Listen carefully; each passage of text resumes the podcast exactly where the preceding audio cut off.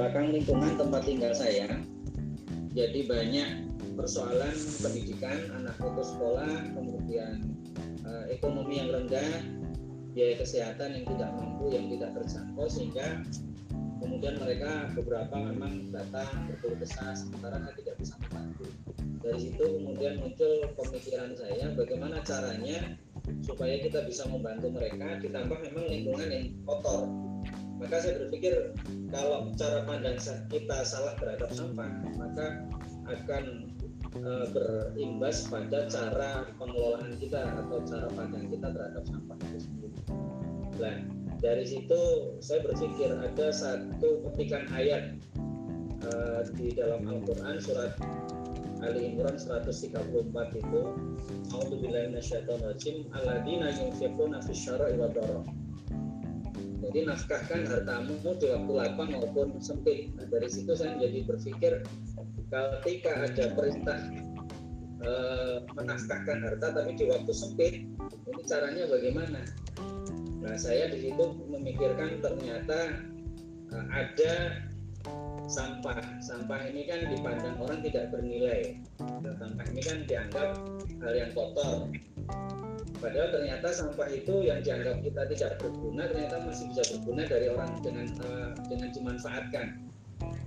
Akhirnya saya mencoba mem, uh, memikirkan tadi menafkahkan harta di waktu sempit. Saya berpikir ada harta kita yang tidak pernah kita hitung, tidak pernah kita catat, tidak pernah kita akui.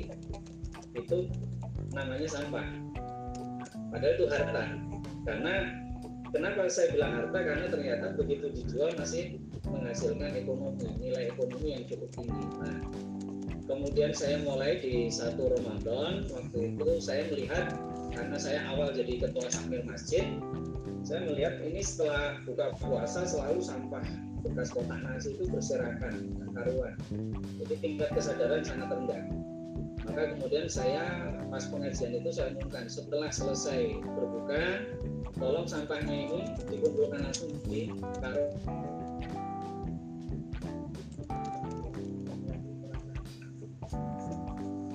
Balik lagi.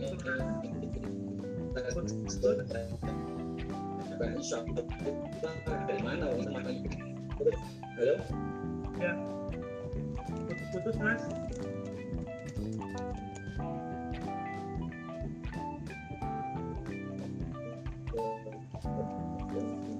sudah jelas?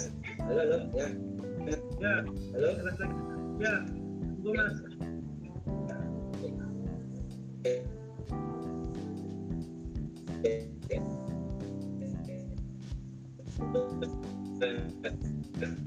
Dari dari sampah kotak nasi tadi lah. Kemudian saya terpikir untuk mengumpulkan supaya ini punya kesadaran untuk bersih di masjid kemudian mau mengelola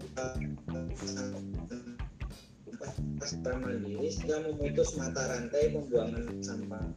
Alhamdulillah dari sampah pertama kali dikumpul itu kita tekan setiap hari dari bekas itu pertama kali kami menjual mendapatkan uh, dana 500 ribu 500 ribu itulah yang kemudian kita gunakan untuk membantu beasiswa pendidikan anak yatim piatu yang supaya nggak putus sekolah. Dan itu kita laporkan di jamaah bahwa ini hasil pengumpulan sampah kemarin ketika dari sisa-sisa takjil kemudian dari rumah tangga yang dikumpulkan bersih-bersih rumah.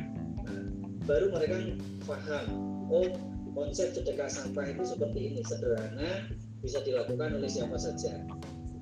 Nah, jadi uh, akhirnya kita jelaskan lagi ini mungkin salah satu yang dimaksud oleh Allah jadi menafkahkan harta di waktu lapang maupun sempit. Ketika kita tidak punya lagi harta dalam wujud uang karena selama ini sedekah kan selalu definisinya uang. Gitu. Nah, sehingga orang ketika merasa nggak punya uang nggak bisa sedekah.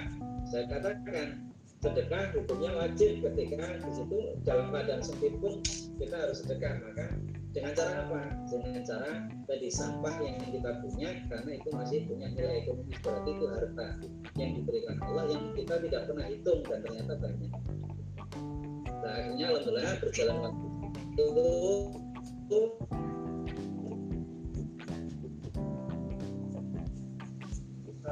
dua tahun sampah sendiri mengis Hmm, kemudian dua tahun kita punya lima relawan kalau sekarang ada tiga lima relawan ada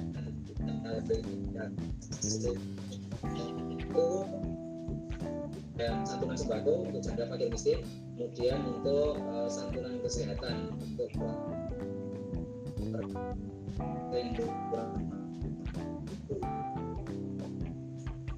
halo? Ya jelas mas. Lanjut mas. Mas Ananto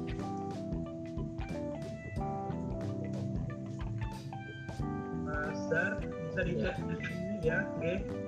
Jaringannya naik turun ya mas ya. Halo Mas Ananto? Ya jadi ya? Ya lanjut mas. Gimana mas Adar? Lanjut mas lanjut. Udah jelas lagi. Tapi memang kurang stabil jaringannya mas. Ya? Ya lanjut mas mungkin jaringannya kurang stabil jadi tadi itu hilang-hilang mas. Mas Ananto? Ya halo. Ya. Mana suara? Udah jelas? lagi mas. Ya.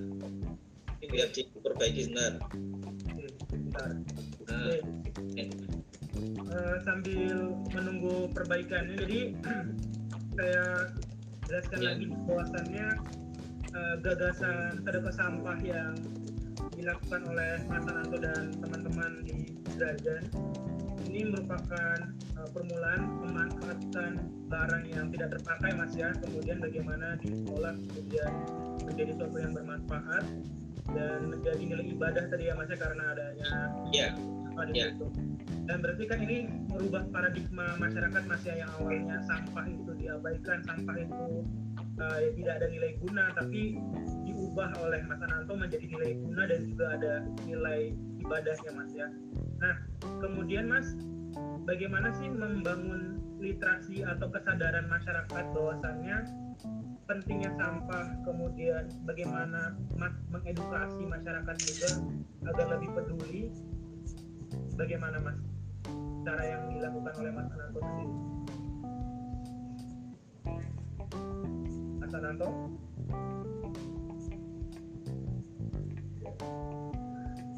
Tuh, ini kayaknya jaringan internet di PP Dahlan sedang bermasalah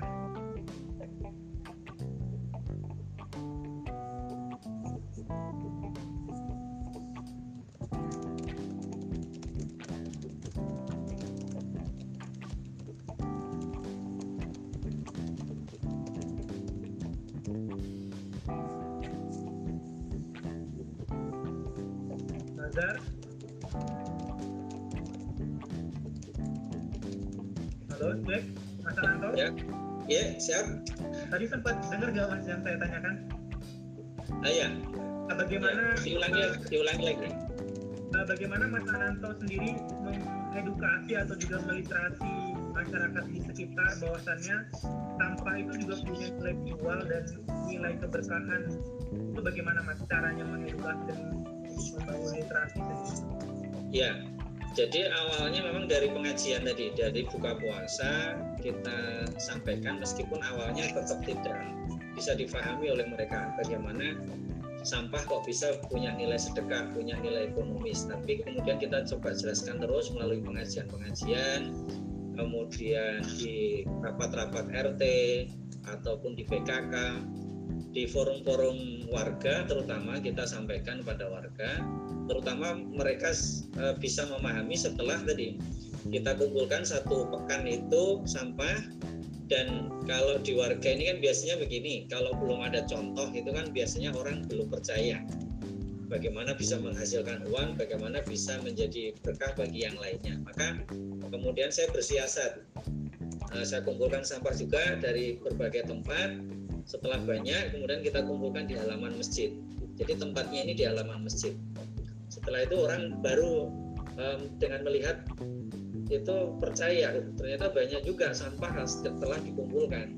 Sehingga termasuk Pak RW-nya kemudian kalau begitu saya coba uh, juga kerja bakti bersih bersih rumah. Ternyata banyak juga. Nah setelah mendapatkan hasil 500 ribu itu kemudian saya sampaikan 500 ribu kalau bisa kita jadikan santunan untuk anak misalkan anak SMP SPP-nya 60 ribu satu bulan. Berarti sudah dapat paling enggak 8 anak.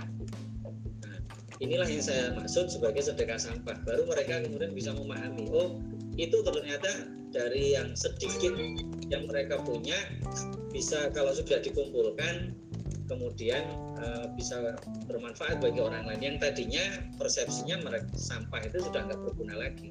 Nah ini yang kemudian kita sampaikan terus. Di antaranya kan kita sampaikan bahwa uh, seperti hanya kita sholat, kalau sendirian ya pahalanya satu. Kalau sudah berjamaah berdua, bertiga, berempat jadi 27 sama dengan sampah kalau yang kita miliki hanya sedikit mungkin tidak jadi berguna. Tapi ketika sudah dikumpulkan ke uh, bersama di masjid ternyata banyak juga. Nah, nilai sedekah sampah di sini yang berbeda dengan konsep di bank sampah. Kalau di bank sampah itu kita sampaikan yang dihitung adalah volume sampah. Kalau seseorang bawa sampah kok cuma sedikit nggak mungkin taruhlah nggak sampai sekilo nggak ada nilainya karena hitungannya kilo atau on tapi kalau di sedekah sampah siapa pun bisa membawa sampahnya ke masjid berapapun sedikit atau banyak. Nah ini yang kita maksud sebagai penafsiran tadi. Yang fisyara Di waktu sempit pun kita tetap bisa sedekah. Taruhlah begini, uh, ada orang tidak mampu, Pak saya ini kalau sedekah saya nggak punya uang, saya paham, tapi kira-kira Simbah punya uh, panci rusak enggak, wajan rusak enggak ada kaleng bekas nggak ada loh. Berarti jenengan kaya sebetulnya. Bawa ke masjid itu jadikan sedekah. Nah mereka bisa memahami dengan bahasa yang sederhana itu mereka bisa pahami. Bahkan ketika kita dalam posisi tidak punya harta sama sekali saya tanyakan kepada mereka kita dialog. Masih belanja sabun mandi enggak belanja belanja pasta gigi nggak belanja. Kalau begitu kertas bungkusnya itu dikemanakan? Dibuang. Lah itu kumpulkan bawa ke masjid sebagai sedekah. Nah baru mereka oh sesederhana itu dan minimal begitu pun nggak apa-apa nggak apa-apa. Karena di konsep sodako sampah yang dinilai bukan volume sampah beda dengan bank sampah.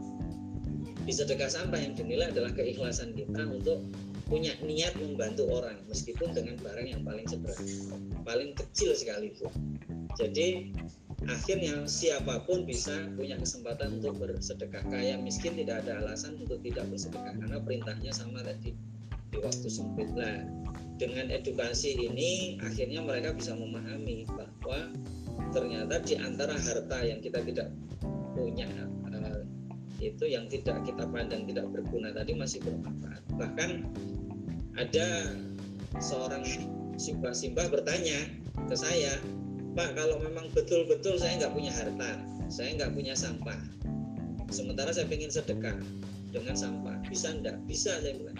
Kenapa? Kita jalan ke masjid lihat sampah ada botol plastik atau mungkin kertas bekas bungkus apa ambil kumpulkan di rumah. Dan itu dilakukan oleh jamaah dan alhamdulillah orang paling miskin di tempat kami malah justru kemudian kita rutin bersedekah dan dia berterima kasih sekali dengan konsep ini akhirnya seumur hidupnya tidak pernah bisa sedekah sekarang bisa sedekah dia mengumpulkan berangkat ke pasar dapat sampah sedikit-sedikit dikumpulkan nah. berarti gerakan ini juga menjalankan spirit al itu sendiri mas ya Bagaimana? betul betul ya Ya, hmm. jadi siapa pun uh, bisa menolong, tolong menolong. Jadi konsep utamanya adalah ta'awun dan takafulnya tadi. Uh, kemudian mas dari segi prosesnya mas ini kan sudah dikumpulkan.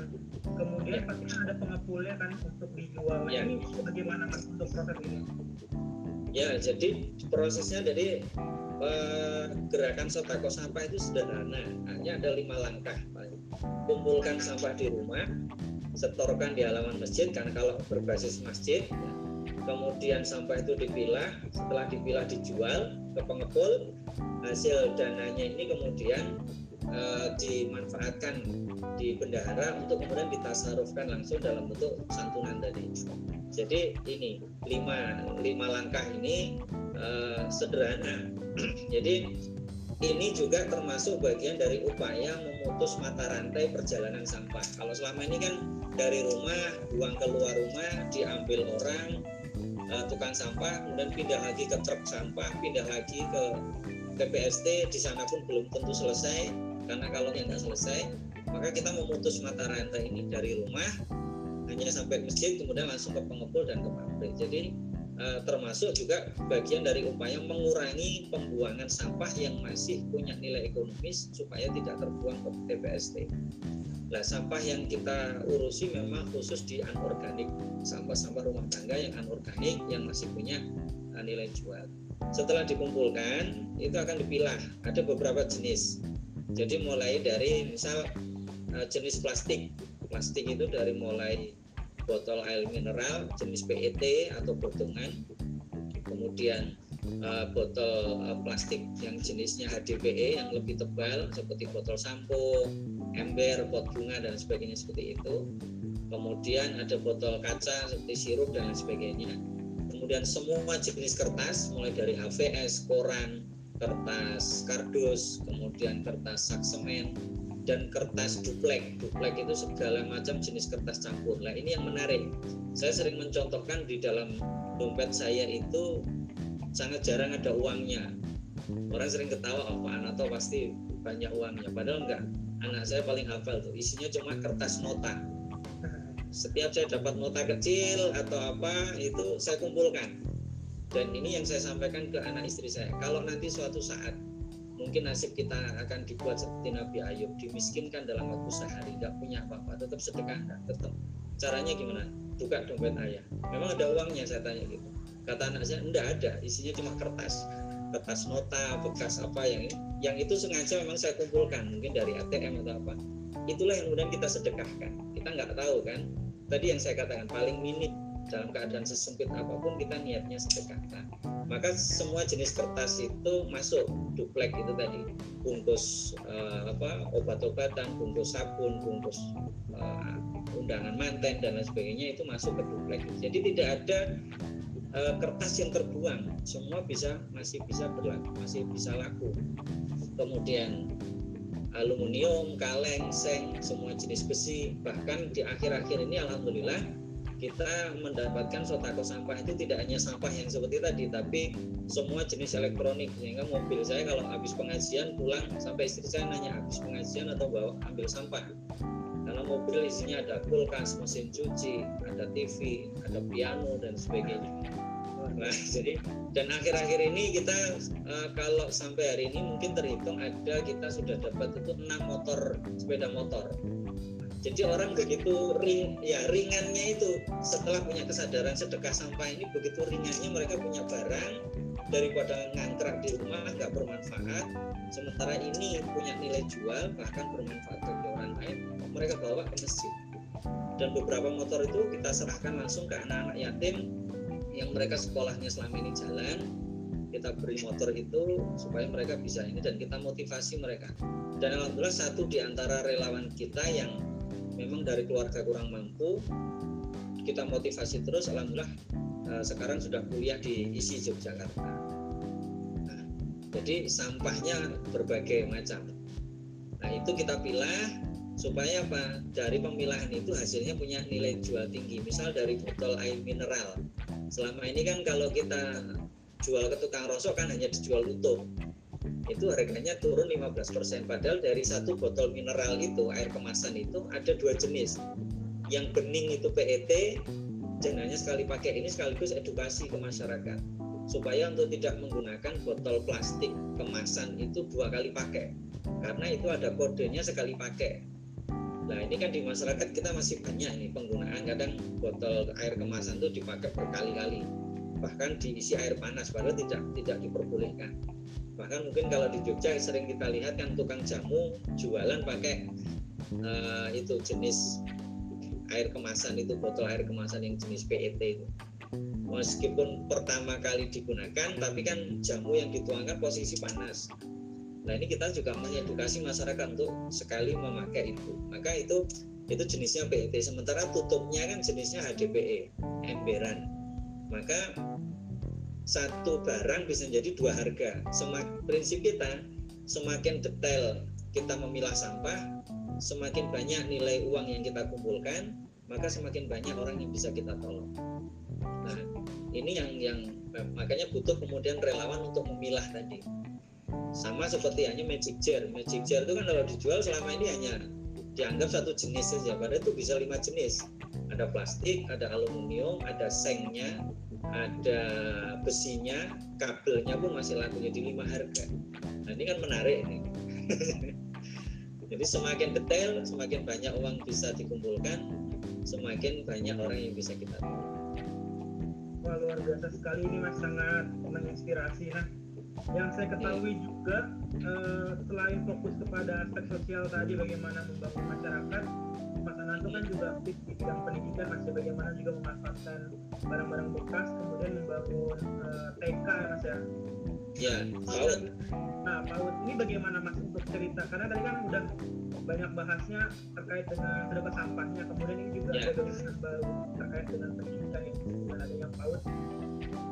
Iya, jadi di sebelum saya mendirikan Sodako Sampah ini saya awali di 2010 itu bersama-sama Aisyah Ranting Taman Delta Tengah itu mendirikan PAUD Aisyah di rumah saya kebetulan karena belum punya gedung, belum punya tanah, kemudian menggunakan eh, jadi satu lah dengan rumah saya. Jadi kalau siang kami itu numpang ceritanya.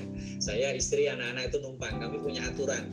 Jadi anak-anak pun kita buat eh, SOP aturan. Kalau hari libur misalkan sekolah mereka libur di rumah saja kemudian tidak bantu PAUD maka mereka harus hanya di dalam rumah. Karena kalau siang pagi sampai siang itu mereka numpang kami numpang. Karena seluruh eh, ruangan kita gunakan untuk PAUD. Kecuali yang paling privasi hanya tiga kamar kami itu. Selebihnya yang menjadi fasilitas umum. Sehingga kita punya aturan mereka numpang.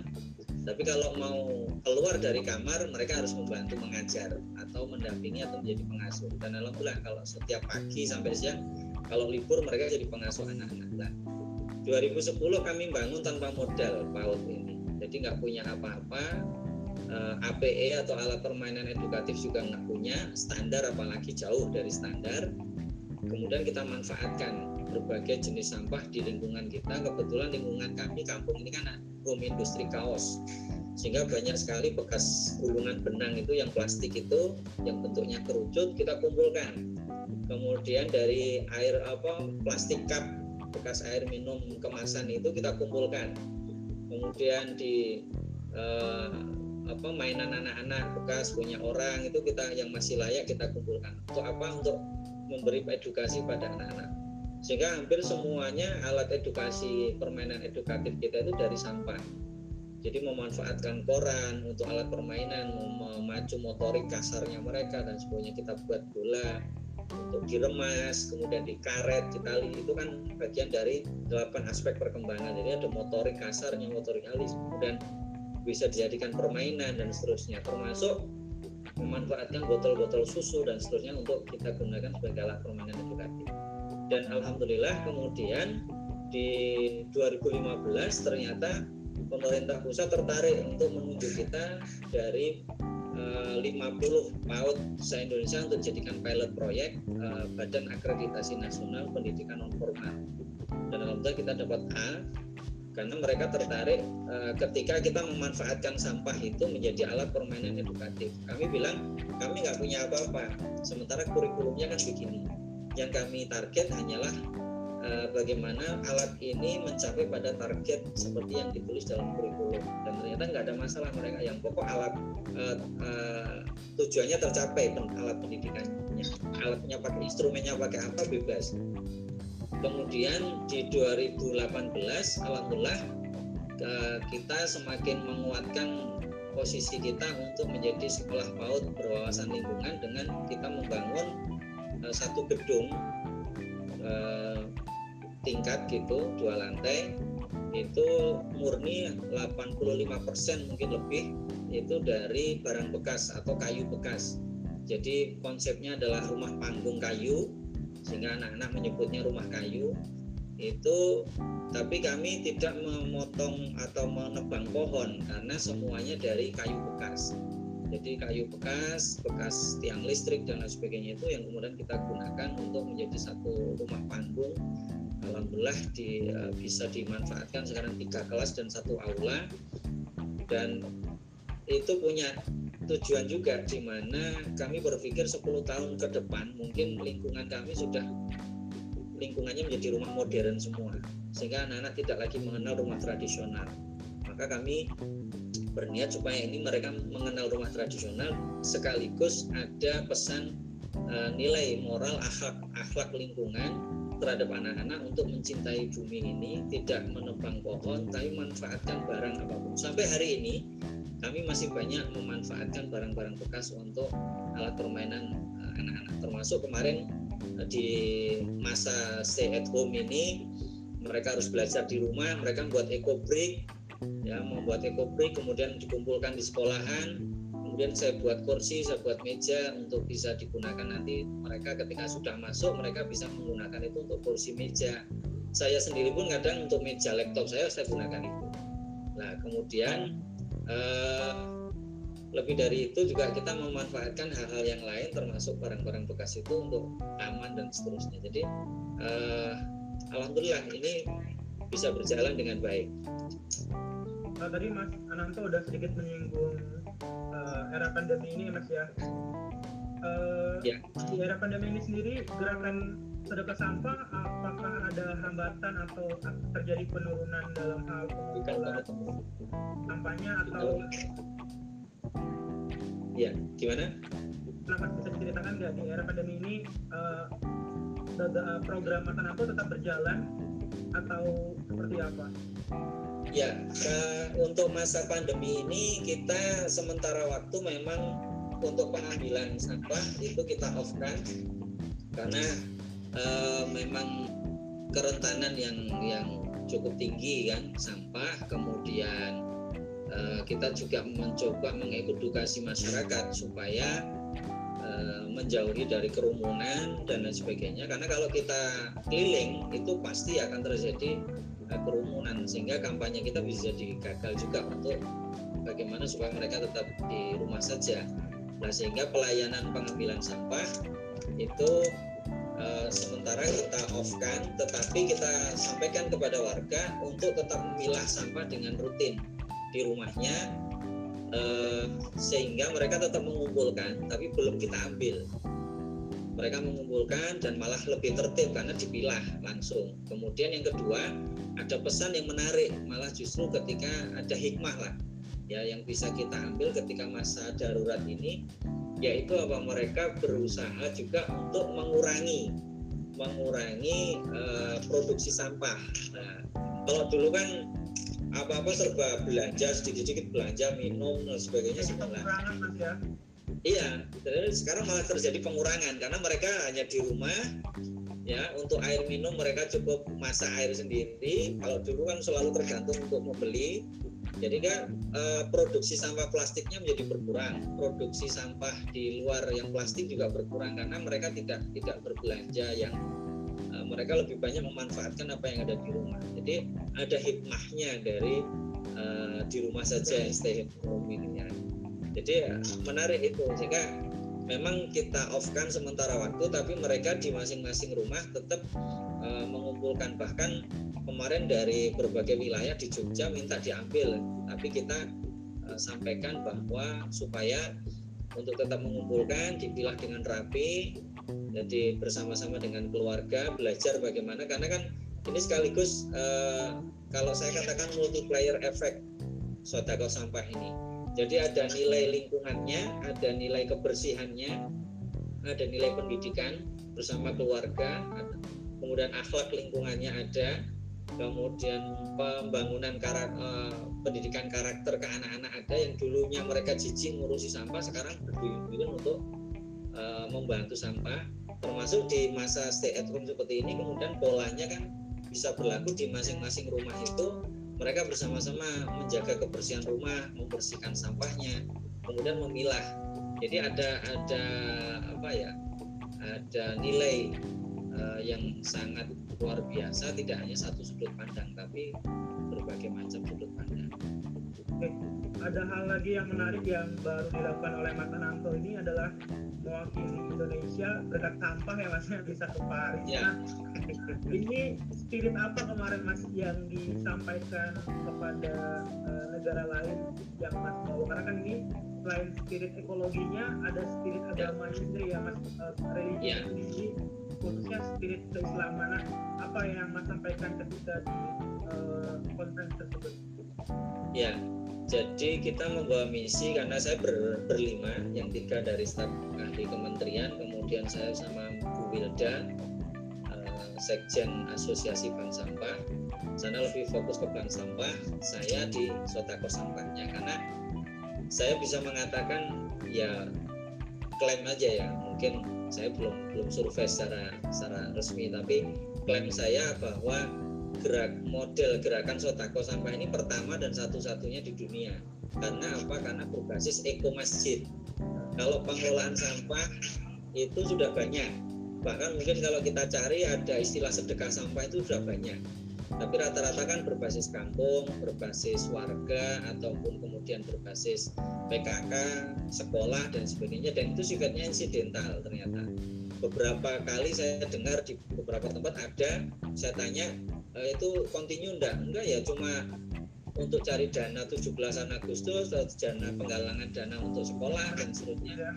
Setelah itu selesai. Nah kita punya kekhasan yaitu Eko Masjid jadi sodako sampah ini bagian dari uh, enam program Eko Masjid itu yang kita sampaikan ke forum di OECD Paris kemarin di Global Forum Environment itu bahwa uh, masjid atau tempat ibadah punya peran uh, untuk bisa ikut mengelola sampah supaya juga menjaga lingkungan ini. Jadi ibadah itu tidak hanya sifatnya kemudian uh, kepribadian person kita kepada Tuhan, tapi kepada Allah, tapi juga sifatnya sosial termasuk dalam hal ini dalam lingkungan. Karena menurut saya menjaga lingkungan ini bagian dari kekhalifahan kita juga sebagai manusia ditunjuk sebagai khalifatul fil'at menjaga bumi ini maka yang misi yang saya sampaikan di sana sehingga uh, konsep ini menjadi menarik adalah kok masjid gitu. Masjid ini kan identik tempat ibadah bersih suci hanya orang-orang yang ingin beribadah saja. Tapi kok di sini digunakan untuk mengumpulkan sampah? Dan namanya sedekah sampah. Jadi enam program eko masjid itu satu bagaimana um, bangunan masjid itu ramah lingkungan. Kalau kita kan ya banyak memanfaatkan tenaga surya, pencahayaan, tidak banyak menggunakan listrik, kemudian angin dan seterusnya, sehingga kita masjid kami memang tidak pakai AC, lebih banyak menggunakan tenaga angin dan tenaga surya. Kemudian dua penghijauan, ya penghijauan sekitar masjid ini yang jarang kita pikirkan sepertinya. Uh, penghijauan di sekitar masjid. Kenapa? Saya menghitung bersama takmir secara kasar kalau kita punya jamaah 50 orang berarti mereka membutuhkan oksigen semua. Nah, kalau di seputaran masjid tidak ada pepohonan bisa jadi kemudian kekhusukan sholat seseorang itu bisa ditentukan juga dari suplai oksigen yang kita terima kan? Kan gitu. Maka diperlukan penghijauan di sekitar masjid. Dan pohon yang ada di sekitar masjid itu kan fungsinya bisa tiga. Satu sebagai perindan penyejuk.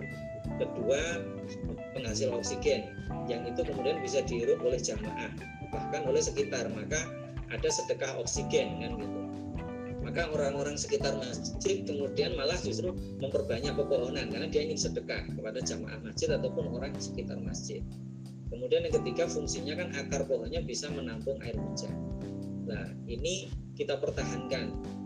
Kemudian yang ketiga adalah pengelolaan sodako sampah ya berbasis masjid di halaman masjid yang mengelola ya remaja masjid dengan ibu-ibu peranan wanita dan bapak-bapak takmir masjid. Kemudian yang keempat adalah uh, gerakan memanen air hujan.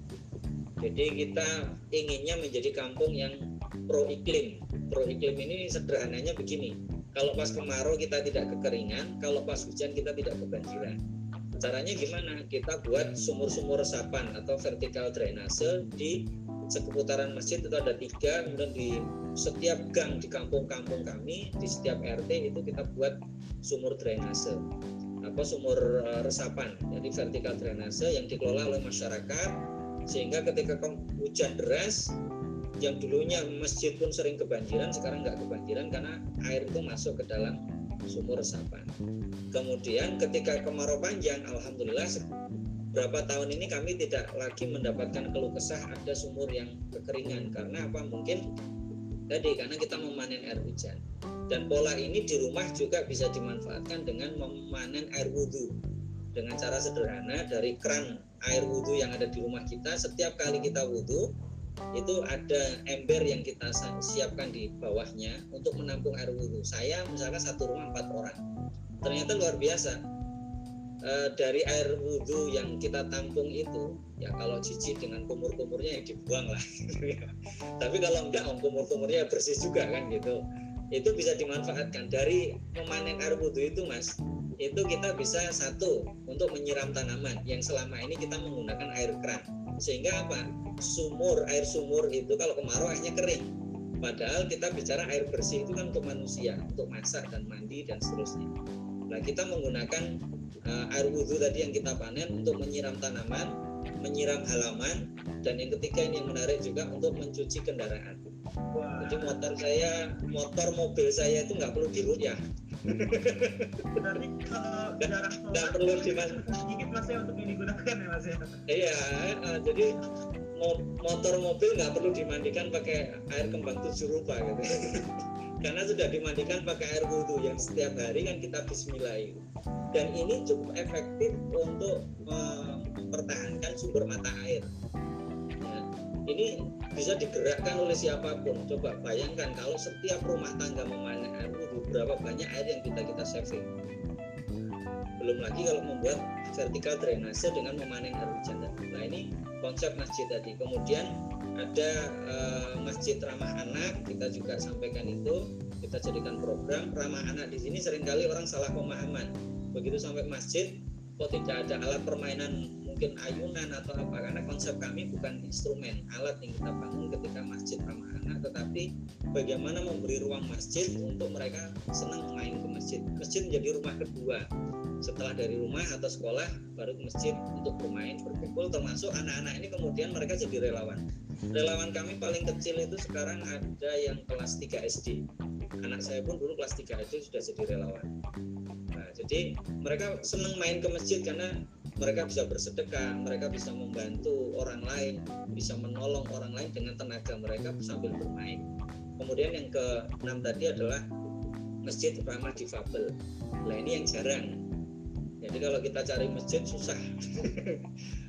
Ketika ada orang difabel, searching di Google cari masjid yang bisa diakses kursi roda ternyata nggak banyak. Nah kita mencoba untuk memberi fasilitasi itu sehingga ini menjadi satu konsep terpadu dari eko masjid. Nah sodako sampah masuk di dalamnya. Wah ini malam ini inspirasinya luar biasa sekali dari Mas Ananto mulai dari mengelola sampah sampai spirit membangun masjid masnya untuk kegiatan-kegiatan produktif juga. Oke. Okay, jadi uh, jadi pemulung sampah itu gajinya besar loh Mas Adam. jadi gaji saya itu 4 m, gaji saya itu 4 m. Jadi kalau kita ngambil sampah langsung diberi gaji 4 m.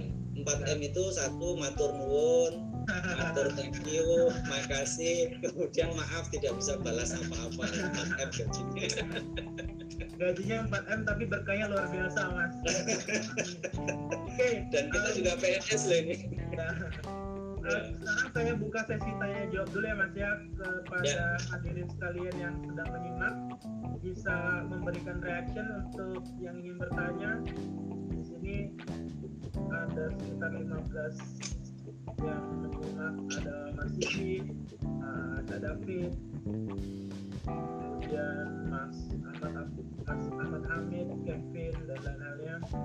Tunggu ada yang ingin bertanya, silakan memberikan reaction biar saya buka unmute-nya. Assalamualaikum. Waalaikumsalam. dari? Iya, saya Neng Dewi dari Demak. Wah, Demak. Ya. Uh, alhamdulillah dari Aisyah sudah apa uh, berusaha mengumpulkan sampah yang dikelola oleh Ibu Aisyah yang diketuai diprakarsai oleh LL PHB. Nah, dari sampah itu memang sudah masuk ke kas dan alhamdulillah sudah lumayan juga. Hanya saja saya ingin eh, contoh saya punya angan-angan itu loh sampah yang dari apa dari ban oh dari Oke. bus Nah, oke. Ya, di ban seperti di kota kota Magelang. Di kota Magelang itu ban-ban banyak sekali dipergunakan untuk pot. Kami ingin belajar seperti itu. Terima kasih. Assalamualaikum warahmatullahi wabarakatuh. Waalaikumsalam warahmatullahi wabarakatuh. Eh, bagaimana Mas Ananto memanfaatkan tadi sampah bekas ban bekas untuk Hmm. sesuatu yang menjadi kreatif seperti itu? Ya, jadi ban bekas itu bisa juga punya nilai ekonomis kalau kita juga menerima menerima uh, ban bekas dan itu kita jual lagi juga. Tetapi sebagian di antaranya kita juga manfaatkan di PAUD Aisyah untuk pot bunga. Kemudian sebetulnya ban bekas itu kan juga bisa dikreasikan. Kalau kita bisa uh, bekerja sama dengan bagian produksi yang misal uh, apa industri apa itu namanya kursi itu bisa menjadi kursi. Kemudian eh, tidak hanya itu kalau ban itu kan ada yang kemudian kalau kita kreasikan ya pot bunga yang lebih menarik cantik disusun dan seterusnya. Kemudian eh, untuk kursi tadi juga untuk hal-hal yang lainnya. Jadi memang kita tidak secara langsung Bu jadi eh, kita memang karena sodako sampah ini awal mula itu berawal dari keprihatinan kita melihat kondisi lingkungan. Minimnya kesadaran bersodako minimnya eh, ekonomi masyarakat sehingga kemudian sampai hari ini memang kita fokus kepada bagaimana barang-barang ini langsung bisa dijual. Supaya apa? Satu karena tempat gudang kita juga terbatas ya sehingga bagaimana kemudian barang ini langsung terdistribusi ke pengepul langsung dijual uangnya bisa kita gunakan untuk santunan. Tetapi kalau memang diniatkan betul itu bisa dimanfaatkan lagi bahan-bahan tadi diproduksi lagi dibu- dibungkus dengan tadi ya seperti apa jok motor itu ya atau kain sofa itu untuk menjadi kursi-kursi kalau di tempat saya baru yang kemudian ingin eh, kemarin kita buat sekolah sodako sampah. Jadi kita punya program namanya sekolah sodako sampah S3 tadi udah S3 sekarang S3 mas ya luar biasa. Nah, ya, jadi S3, jadi sekolah sodako sampah itu kita edukasi ke sekolah-sekolah untuk memanfaatkan itu dan beberapa sekolah kemudian membuat. Kemudian untuk bahkan di eh, ada sekolah yang kemudian tadi dibungkus dengan kain sofa itu ditambah dengan eh, apa spon dan seterusnya menjadi sangat menarik dan itu cantik di, di menjadi meja kursinya kepala sekolah di SMP Muhammadiyah Prambanan itu kalau itu dari dari plastik ya sudah dan kemudian ditambah ban. Jadi bisa seperti itu bu.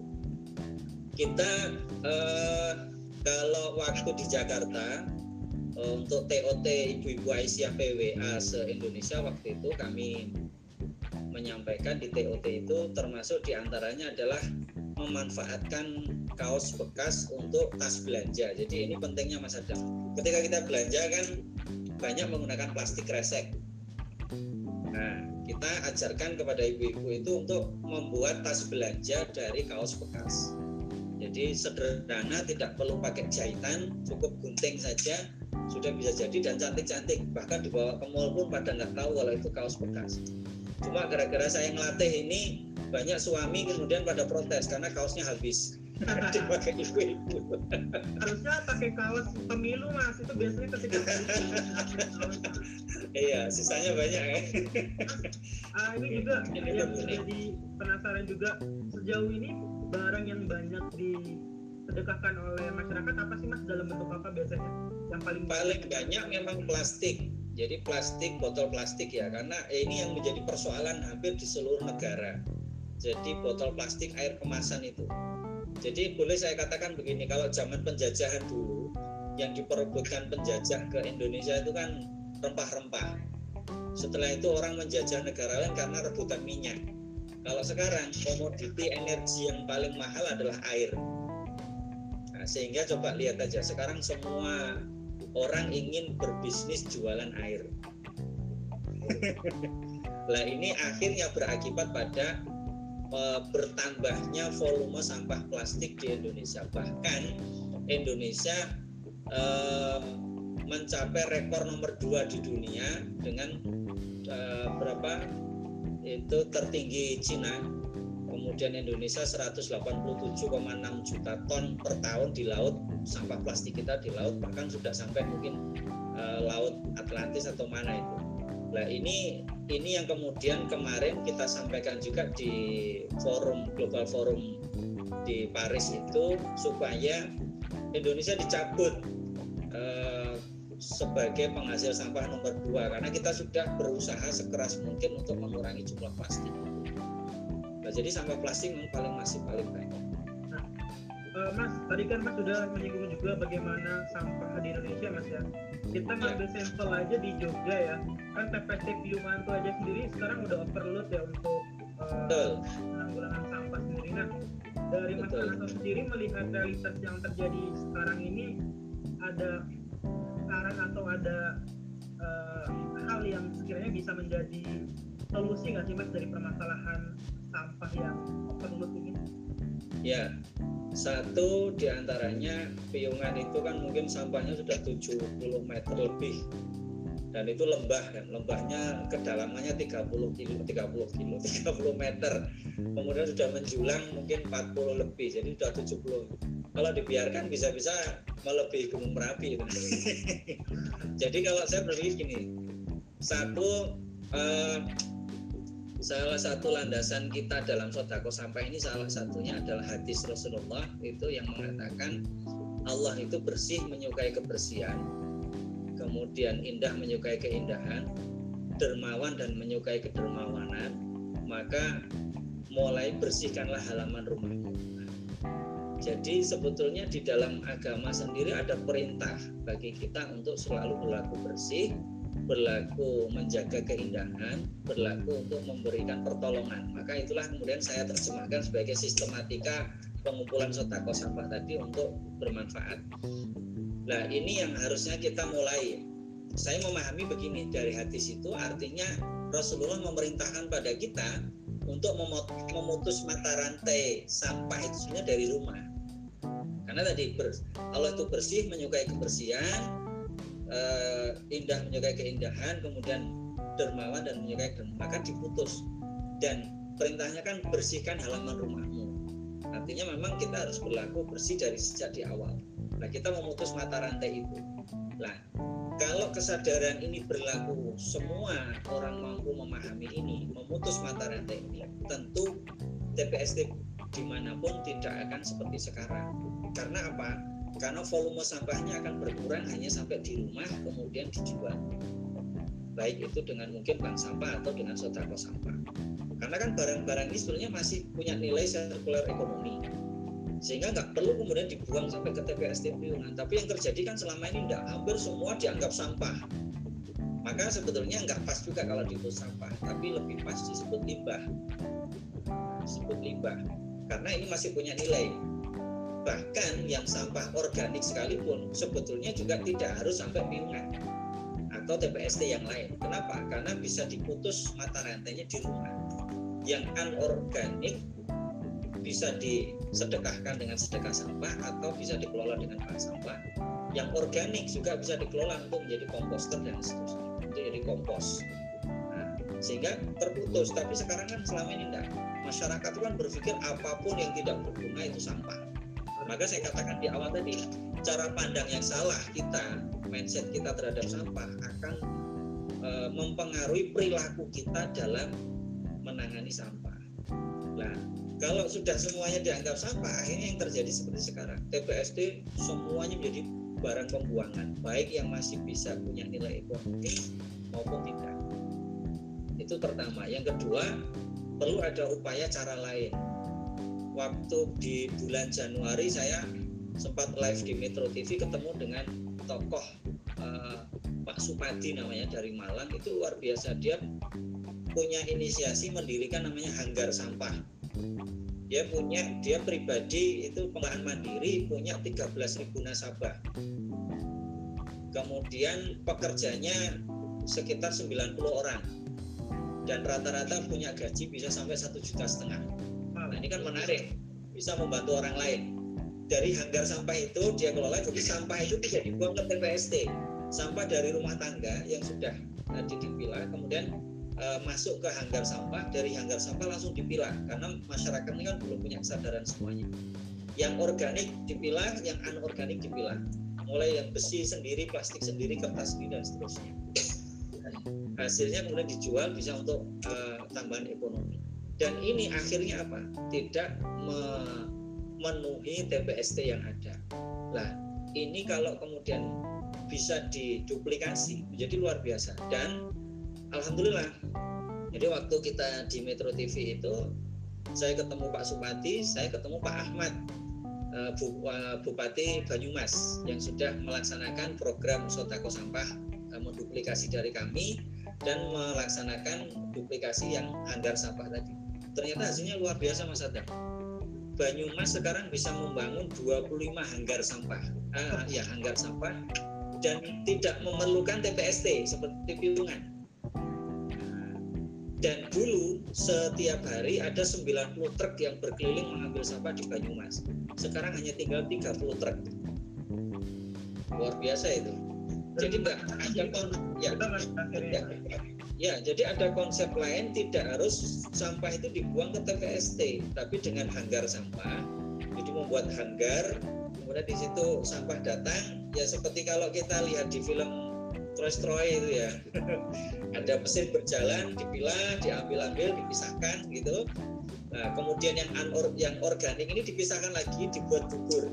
Bubur sampah untuk jadi uh, kompos kemudian dijadikan alat media untuk ternak margot jadi yang belatung-belatung kecil itu yang dari uh, lalat itu dari margot ini kemudian uh, lalat-lalat uh, lalat yang bertelur di situ menjadi margot, margotnya dipanen.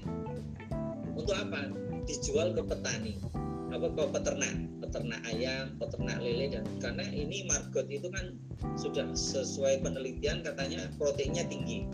Sehingga peternak ayam, peternak ikan itu senang karena harus mereka membeli dengan biaya murah. Kenapa? Karena dari hasil sampah yang di uh, tadi dibuat bubur tadi jadi istilahnya tidak ada sampah yang tidak berguna. Nah, ini kan solusi sebetulnya yang bisa ditawarkan. Tapi kan tinggal kepada seperti yang dikatakan Pak Supati waktu itu tergantung pengambil kebijakan pemerintah daerahnya mau atau tidak. Mas, ini ada yang mau bertanya dulu dari Mas ya. Prasetyo Ardi, monggo Mas Prasetyo Ardi. Monggo Mas Pras. Assalamualaikum Mas Ananto. Waalaikumsalam warahmatullah. Ya Mas Ananto, saya dari Ponorogo. Ya. Bisa mendengar saya Mas? Ya jelas Insya Allah jelas jelas. Oke oke oke. Oke takutnya nggak bisa.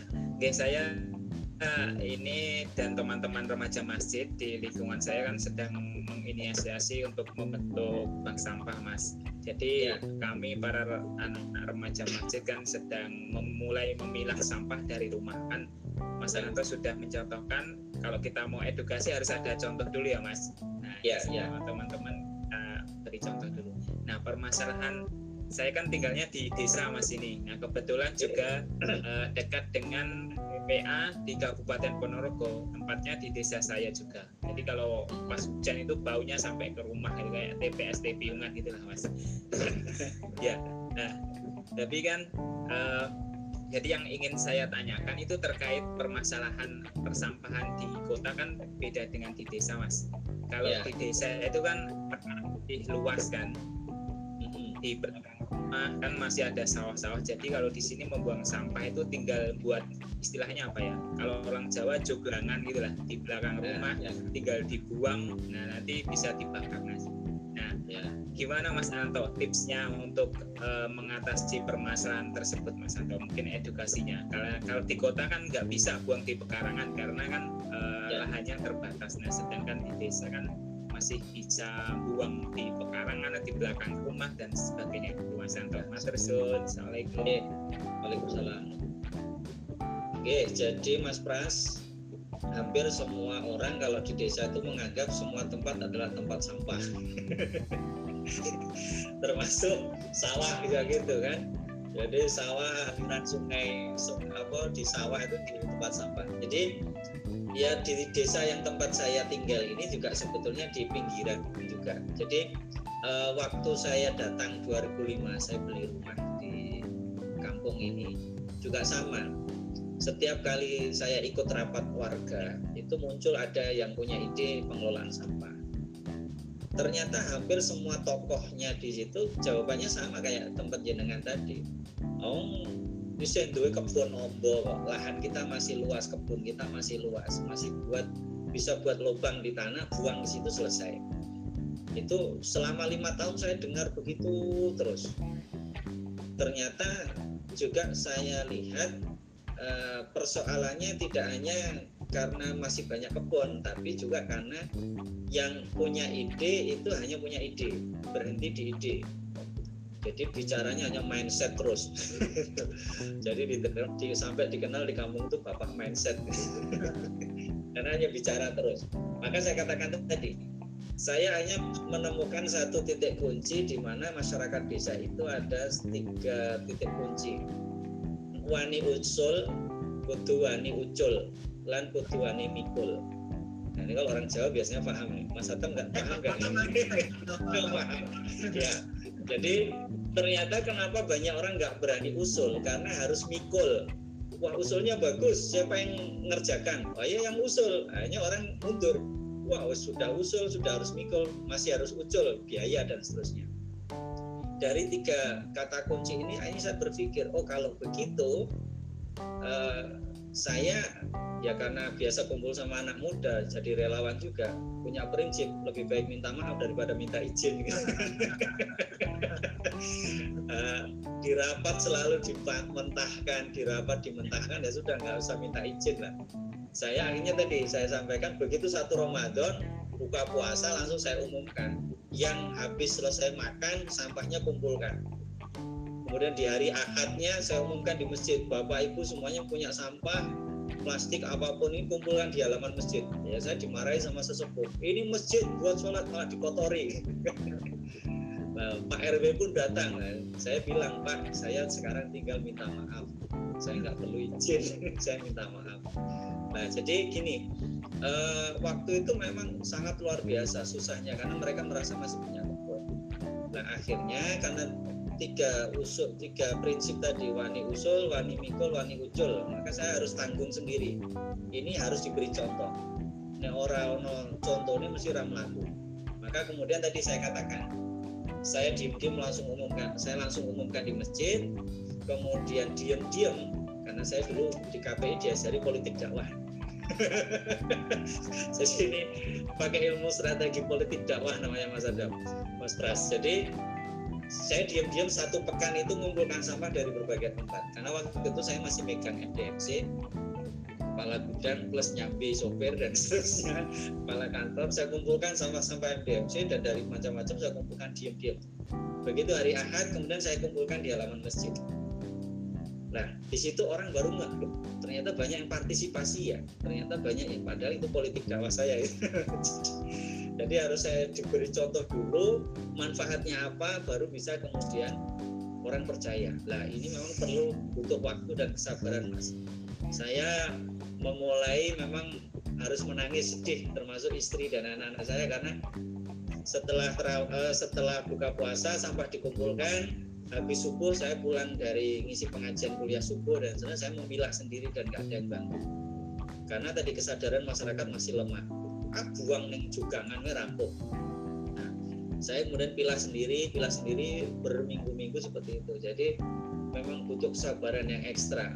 Tapi saya punya keyakinan ini pasti suatu saat akan menjadi satu nilai uh, kesadaran bagi masyarakat. Dan alhamdulillah ternyata sekarang kebun-kebun di lingkungan kami satu kampung itu ada sekitar 7 RT 3 masjid itu yang dulunya berserakan sampah sekarang bersih bahkan yang namanya jugangan tadi lubang tanah tadi sudah berkurang. Kenapa?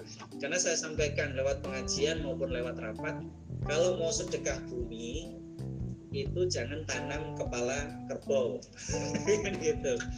Tapi saya katakan sedekah bumi itu adalah caranya dengan cara jangan menanam sampah di dalam tanah kecuali sampah organik. Jadi jangan tanam plastik, jangan jangan tanam botol plastik, apalagi kresek. Karena saya katakan mereka itu bagian dari sedekah bumi. Kalau dibuang di dalam tanah, ke, itu terurai baru 500 tahun. Ya, 500 tahun baru terurai. Kalau botol paling sampai 1000 tahun. Bayangkan kalau beling kaca bisa 1500 sampai 2000 tahun baru terurai. Maka saya katakan, saya sampaikan edukasinya ke masyarakat. Berarti ketika jenengan nanti membagi warisan tanah, yang jenengan wariskan adalah harta karun, begitu mau dibangun oleh anak cucu panjenengan, yang didapatkan bukan harta karun yang luar biasa, tapi malah sampah plastik yang masih utuh, sampah botol masih utuh, bahkan kaca beling dan sebagainya. Nah, apakah itu tidak kemudian merugikan anak cucu jenengan? Kemudian juga merusak sistem tanah atau nutrisi tanah karena plastik itu kalau dia tidak terurai bisa mengeluarkan cairan, cairannya itu bisa merusak kesuburan tanah. Nah, akhirnya warga punya pikiran, oh kalau begitu saya harus uh, merubah perilaku, dikumpulkan, disedekahkan. Kecuali yang memang organik tadi, yang organik sampai hari ini memang belum saya tangani secara serius.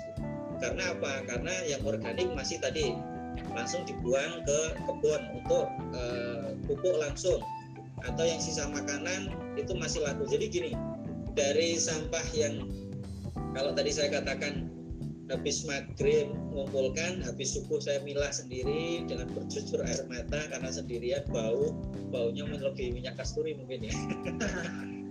Tapi sekarang alhamdulillah menjadi otomatis jadi saya dimotivasi saya makanya saya katakan ini namanya ihsan equation jadi bukan IQ bukan SQ bukan EQ tapi uh, eh, IQ-nya itu sunny equation ihsan itu artinya kan kebaikan maka kecerdasan kebaikan kalau seseorang sudah memiliki ihsan equation, dirinya selalu merasa dipantau oleh Allah. Maka dia akan selalu melakukan kebaikan-kebaikan di mana pun. Dan orang yang mampu melakukan ihsan equation, maka hidupnya akan otomatis, otomatis. Jadi tidak hanya bangga punya motor metik, tapi hidupnya nggak metik gitu kan. Maka orang yang otomatis hidupnya menjadi autopilot, tidak perlu disuruh orang, dia akan respon langsung. Dan itu sekarang terjadi alhamdulillah. Kalau Ramadan kecuali Ramadan tahun ini ya itu sekarang saya sudah uh, boleh boleh dikatakan istirahat. Begitu sholat maghrib kemudian sampah yang tadi dikumpulkan langsung ibu-ibu berjajar di pinggir masjid.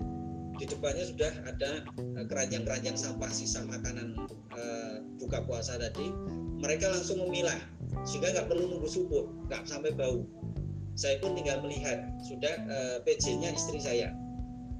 Dipilah yang kertas dipisahkan yang plastik dipisahkan sisa makanan dikumpulkan. Sisa makanan ini tidak dibuang diumumkan lagi ke jamaah. Yang punya ternak mentok ayam ikan silahkan ambil. Jadi berkah tidak ada sampah tersisa. Lah ini memang perlu waktu. Lah di desa uh, ya saya rasa tetap bisa ya. Kita bagaimana kemudian terus menerus mengedukasi memberi contoh. Kalau sudah ada kemanfaatan pasti insya Allah.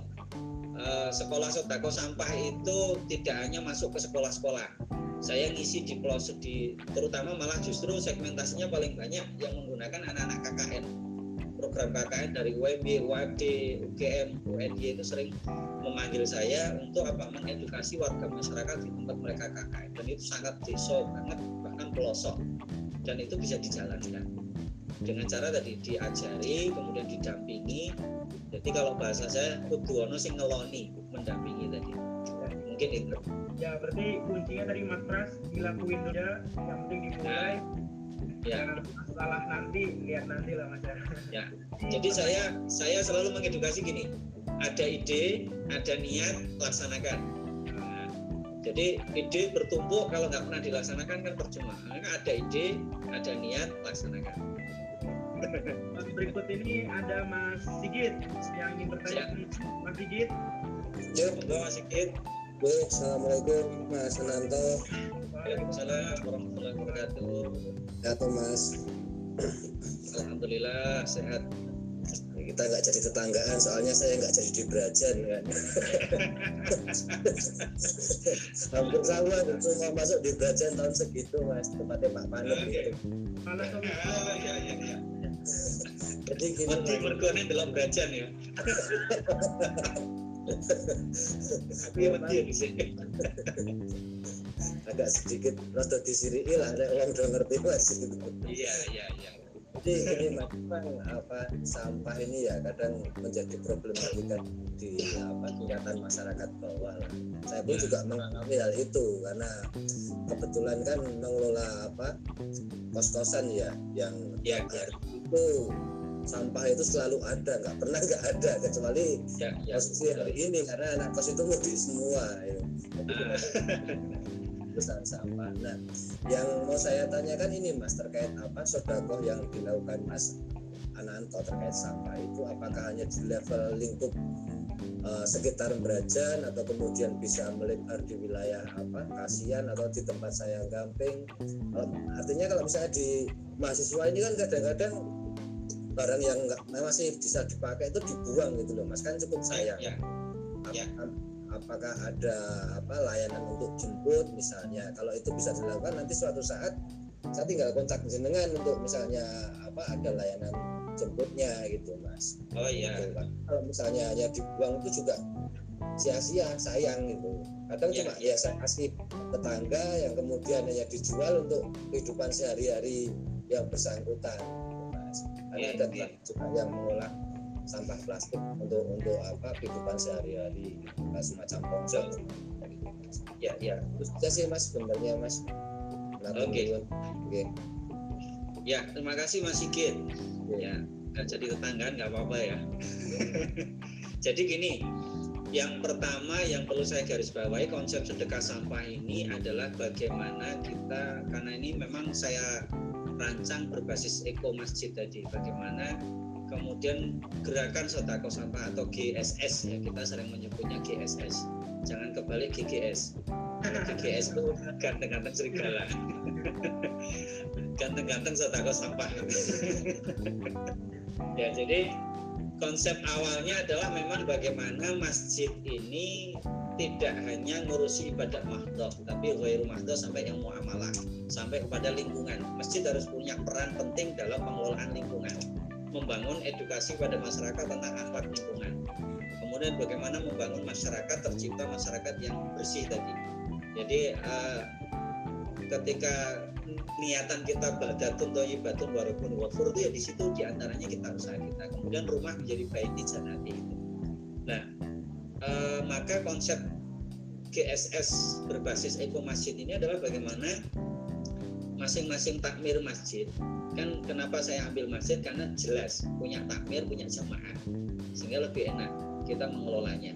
Maka bagaimana takmir ini mengelola ini meng- menguatkan jamaah ini tidak set- kan perintahnya begini selesai engkau salam selesai engkau mendirikan sholat bertebaranlah di muka bumi tapi persoalannya selama ini banyak kita memahami salah kaprah bertebaran di muka bumi hanya cari duit cari maisha padahal bertebaran di muka bumi kan memberi manfaat dalam lingkungan dalam maka masjid ini menjadi basic. Nah kalau kemudian setiap masjid ini bisa menggerakkan sotako sampah ini luar biasa. Peran umat Islam dalam menjaga bumi ini luar biasa. Itu yang saya inginkan Nah, tetapi memang karena belum semua masjid ataupun belum semua takmir masjid dan jamaah itu bersepakat, ada yang kadang takmirnya sepakat tapi jamaahnya nggak sepakat. Wah nanti bau, nanti jorok dan seterusnya. Sehingga beberapa masjid kemudian ditolak. Padahal seperti hanya di tempat saya dulu ya begitu, dikumpulkan dulu tadinya ditolak. Tapi kan pengumpulan kita ini kan setiap dua pekan. Ahad pertama, ahad ketiga dari jam 8 sampai jam 11. Di atas jam eh, di atas duhur jam 1 atau jam 2 masjid sudah kembali bersih halaman masjid itu. Nah, kalau masjid ini bisa berperan bahkan ketika saya bertemu dengan eh, waktu ada kunjungan Christopher staf kedubes Norwegia ke masjid kami, kami sampaikan tidak hanya masjid, kalau perlu gereja, pura, wihara juga punya peran terhadap lingkungan ini, menggerakkan bagaimana kesadaran masyarakat terhadap sampah. Kalau semua rumah ibadah berperan di situ luar biasa, Indonesia bersih 2025. Saya yakin. Lah, ini yang ingin saya kampanyekan tapi ketika memang ada beberapa lingkungan yang tadi masih menolak kami akhirnya harus uh, membantu kalau dulu kami hanya melayani satu lingkup kampung Brajan tapi alhamdulillah seiring waktu dari pengajian ke pengajian yang saya lakukan di beberapa daerah di kota dan lain sebagainya akhirnya muncul kesadaran Pak saya ingin sedekah sampah tapi lingkungan kami belum bisa. Gimana caranya? Akhirnya kami membuat pelayanan pengambilan sampah. Paling jauh kalau ke timur itu ya sampai Ambar apa Babar Sari. Babar Sari kemudian ada member kami atau jamaah kami yang rutin itu di uh, utara Ambaroko Plaza itu rutin kami ambil. Bahkan di masa covid ini juga minta diambil tapi saya bilang ini lagi libur. Di Gamping saya juga beberapa kali ngambil. Kemudian kalau ke utara kami paling jauh sampai uh, itu apa uh, pos retribusi masuk Kaliurang kami ngambil di sana. Kemudian kami pernah di kalau di UMY karena kebetulan saya juga ketua kaumi FAI gitu. Kalau menjelang apa namanya itu uh, stadium apa sebelum wisuda itu. Nah, stadium, uh, itu stadium cerah kita kita sampaikan. Uh, kita sampaikan ke calon wisudawan ini. Bagi yang punya apa skripsi yang sudah dicoret-coret dosennya jangan dibuang. Maka waktu itu kemudian kita buat hashtag sodako skripsi dan ternyata luar biasa. Ini bayangkan aja kalau ini kemudian digerakkan. Maka berapa kali saya sampaikan ke teman-teman IMM teman-teman aktivis kampus gak usah ngeluh masalah anggaran. Karena anggaran itu ada di depan mata namanya sampah. Gerakan saja sampah coba. Satu gerakan sederhana mungkin. Saya sampaikan di beberapa sekolah sekolah eh, SMP SMA perguruan tinggi taruhlah satu kampus punya 2000 mahasiswa satu angkatan gitu kan. Kalau UMB misalkan 25 ribu gitu kan. Buat tiga bulan sekali atau lima bulan sekali. Hashtag sodakoh plat nomor. Coba mas berapa banyak duit bisa dikumpulkan? Karena aluminium itu satu kilo bisa 14 ribu. Nah di misalkan di satu kampus berapa banyak orang punya motor dan mobil yang plat nomornya dibuang itu satu gerakan. Nah waktu itu hashtag sodakoh skripsi ternyata banyak.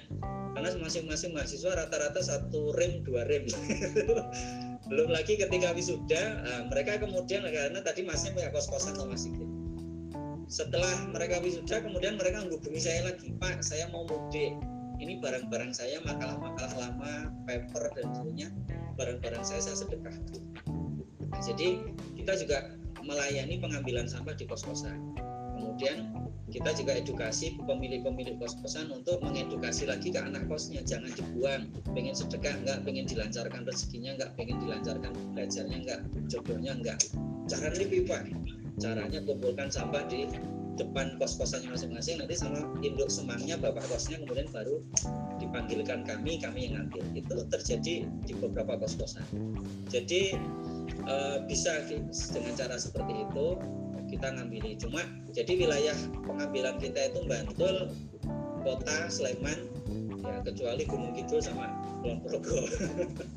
Karena konsep awalnya bagaimana sebetulnya masjid masing-masing berdiri sekaligus memberi manfaat pada jadi uh, ada enam prinsip dari GSS itu. Satu uh, save the world bagaimana kita peduli terhadap lingkungan kemudian baiti janati itu membangun rumah yang bersih menjadi surga bagi kita kemudian membangun kebersamaan uh, untuk pendidikan karakter tua muda bekerja sama untuk menjaga lingkungan kemudian uh, pendidikan karakter bagiannya bagaimana kemudian ini prinsip utamanya adalah ta'awud dan takaful tadi. Jadi orang kaya bisa nyumbang bisa nyumbang ke orang miskin yang lain dengan sampah yang dia punya. Sehingga sekarang di tempat saya nggak ada lagi orang nggak bisa sedekah. Orang paling miskin sekalipun bahkan tadi dalam Quran ya nafkahkan di waktu paling sempit. Jadi saya sering menangis kalau sudah cerita ke namanya Mbak Wir. Mbak Wir itu orang yang miskin, su suaminya Senin Kamis harus cuci darah, Mbah Putri setiap pagi ke pasar eh, bantu orang untuk untuk jual beli pulang dari pasar sering kali pingsan saya sekali pernah menemukan di jalan juga hampir pingsan tapi semangat bersedekahnya masya Allah. Bahkan pernah ketika Mbah Kakung ini harus opnam di rumah sakit satu pekan saya datang ke sana memberi santunan kesehatan. Beliau dengan menangis mengatakan Pak mohon maaf saya nggak bisa sedekah mengantar sendiri. Tapi tolong kalau sempat ambil sampah saya di rumah ada dua karung bayangkan jadi Quran betul-betul mengatakan di waktu sempit pun kita masih harus menafkahkan harta sedekah dan ternyata itu betul. Ayat itu mengatakan betul. Allah masih memberi kuasa harta yang banyak dengan beliau tadi. Bahkan pernah beliau sendiri kena serangan jantung lima hari di ICU saya nggak boleh nengok. Hari ke-6 sadar eh sebelumnya anaknya mengatakan Pak di rumah Simbah masih ada satu karung sampah yang dikumpulkan. Tolong diambil hari ke-6 sembuh dan langsung boleh pulang. Jadi siapa pun bisa melakukan itu. Jadi eh, cara yang paling sederhana bahkan begini. Konsep sodako sampah itu tidak tidak harus ada pengurusnya pun bisa. Kalau bank sampah kan harus ada pengelola harus ada pengurusnya dulu ada bagian keuangan bagian ini bagian ini macam-macam baru bisa berdiri. Tapi kalau sodako sampah mulai ibda binafsi mulai dari diri kita sendiri bisa. Contohnya saya ingin sedekah sampah tapi belum ada pengurusnya belum ada masjid yang mau menampung belum ada yang mengambil maka sederhana kumpulkan di rumah? Begitu ada tukang rosok jual ke tukang rosok kita dapat uang masukkan kotak infak masjid. Selesai jadi sedekah sampah atau uang yang terkumpul kemudian berikan kepada anak yatim piatu. Untuk bayar SPP-nya mungkin untuk belikan dapat satu uh, satu kilo beras atau mungkin gula teh belikan kasihkan ke anak yatim piatu atau fakir miskin. Itu jadi sedekah sampah jadi nggak harus harus nggak harus nunggu pengurus. Bahkan beberapa jamaah kami member kami mas ini ada uh, rolling door besar sekali. Saya nggak bisa ngambil di daerah Pogong itu akhirnya apa? Sederhana. Dia jual uangnya baru dikasihkan. Ini untuk tambahan janda fakir miskin karena ada satu hadis yang memotivasi kami mas. Ini menarik Mas Adab. Jadi hadisnya Mas Mas Sigit itu adalah barang siapa yang mau mengurus janda fakir miskin pahalanya jihad fisabilillah. Pahalanya sama dengan sholat malam, pahalanya sama dengan puasa sunnah di siang hari. Jadi ternyata ngurusi janda fakir miskin itu pahalanya besar. Maka sampai hari ini istri saya tetap satu, janda saya 70. jadi anak-anak bersemangat ngurus itu oh, ternyata ngurusin janda itu baru kayak gede tapi janda yang makin miskin gitu. Nah mungkin itu di antaranya oke uh, dari peserta yang lain apakah ada yang ingin bertanya?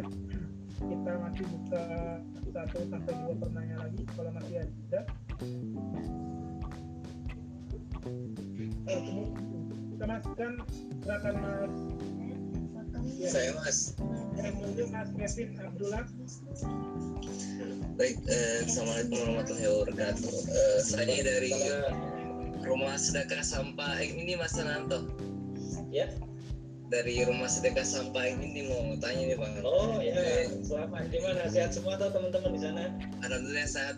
Sehat pak. Ini, ini luar biasa nih rumah sedekah sampah. Ini eh, sejak pendirian rumah sedekah sampah yang ini ini kita coba mengedukasi masyarakat tetapi hasil masih minim eh, kesadaran masyarakat untuk bersedekah sampah ini mas. Jadi Ya, kira-kira bagaimana cara atau solusinya agar masyarakat bisa termotivasi untuk ikut bersedekah sampah? Walaupun eh, untuk sementara ini untuk penjemputan sampah itu kita masih off kan juga karena uh, situasi pandemi COVID-19 ini mas. Ya, Seperti itu. ya. Oke. Ya, terima kasih Mas Kevin. Pertama salam untuk teman-teman relawan di rumah sedekah sampah. Ya. Kedua, jadi eh, jangan pernah putus asa untuk tetap mengedukasi masyarakat. Karena masyarakat kita ini jangankan yang di kampung, yang di kota pun masih susah dan ketika saya bertemu dengan teman-teman aktivis pengelola sampah mandiri di Jogja waktu itu ternyata hampir semuanya keluh kesahnya sama. Bagaimana mengedukasi masyarakat ini sangat susah sekali. Dan yang paling susah justru masyarakat yang berpendidikan. Ini, ini yang agak repot mas jadi ternyata malah iya semakin tinggi pendidikan ternyata tidak uh, tidak linear dengan kesadaran berling apa menjaga lingkungan. Jadi ternyata tidak hanya saya semua aktivis sampah mandiri dia kalau kesannya sama iya lebih enak ngajak orang biasa orang awam daripada ngajak orang yang sudah pinter gitu. nah ini kritik bagi kita juga. Jadi uh, terus pokoknya lakukan edukasi. Saya pun dulu juga cukup lama ya. Jadi dari 2013 punya relawan lima itu sampai dua tahun hanya berlima sampai bermerah-merah buka. Ini memilah sampah mengambil sampah mengedukasi masyarakat. Kemudian tahun ketiga baru mulai juga uh, masyarakat mulai masuk dan belum lagi dicibir, caci maki, fitnah dan sebagainya. Ya itulah bagian dari nikmatnya perjuangan. Jadi kita ingat aja di di Al-Quran itu kan dikatakan walatahinu walatahzan jangan lemah jangan bersedih hati. Wa antumul a'launa in kuntum mu'minin. Karena sesungguhnya kita derajatnya akan diangkat lebih tinggi karena kita orang mukmin. Itu aja. Jadi pokoknya ya suka duka ngelola sampah itu memang begitu. Terus menerus lakukan edukasi dengan berbagai cara baik. Kalau saya ya tadi di pengajian rapat RT rapat PKK dengan outbound kemudian ke anak-anak juga dengan dengan pengajian anak-anak dongeng dan sebagainya. Dan mereka kita ajak langsung. Sehingga uh, bahkan ada ibu-ibu sampai melamar bukan melamar saya. Tapi tapi melamar Pak Nato anak saya pengen jadi relawan. Saya tanya putranya kelas berapa bu? Kelas 3 SD ya Allah kelas 3 SD sudah mau sudah melamar jadi relawan. Jadi uh, ini karena tadi ada kesadaran yang sudah muncul di anak-anak juga bahwa mereka itu bermain sambil belajar sambil menolong orang lain ternyata nikmat. Jadi uh, surga lah begitu ya bagi mereka. Karena kita berikan kesadaran kepada mereka bahwa dalam hadis Nabi itu kan ada perintah persendian kita ini kan 360 persendian yang setiap hari harus disedekahi. Maka anak-anak relawan ini ya bersedekahnya dengan persendian yang digerakkan untuk mengambil sampah tadi. Dan ini menjadi kenikmatan tersendiri bagi mereka. Bahkan saya pernah janjikan pada teman-teman relawan saya jangan putus asa ada suara-suara negatif ya udah itu bagian dari dinamika harmonisasi alam.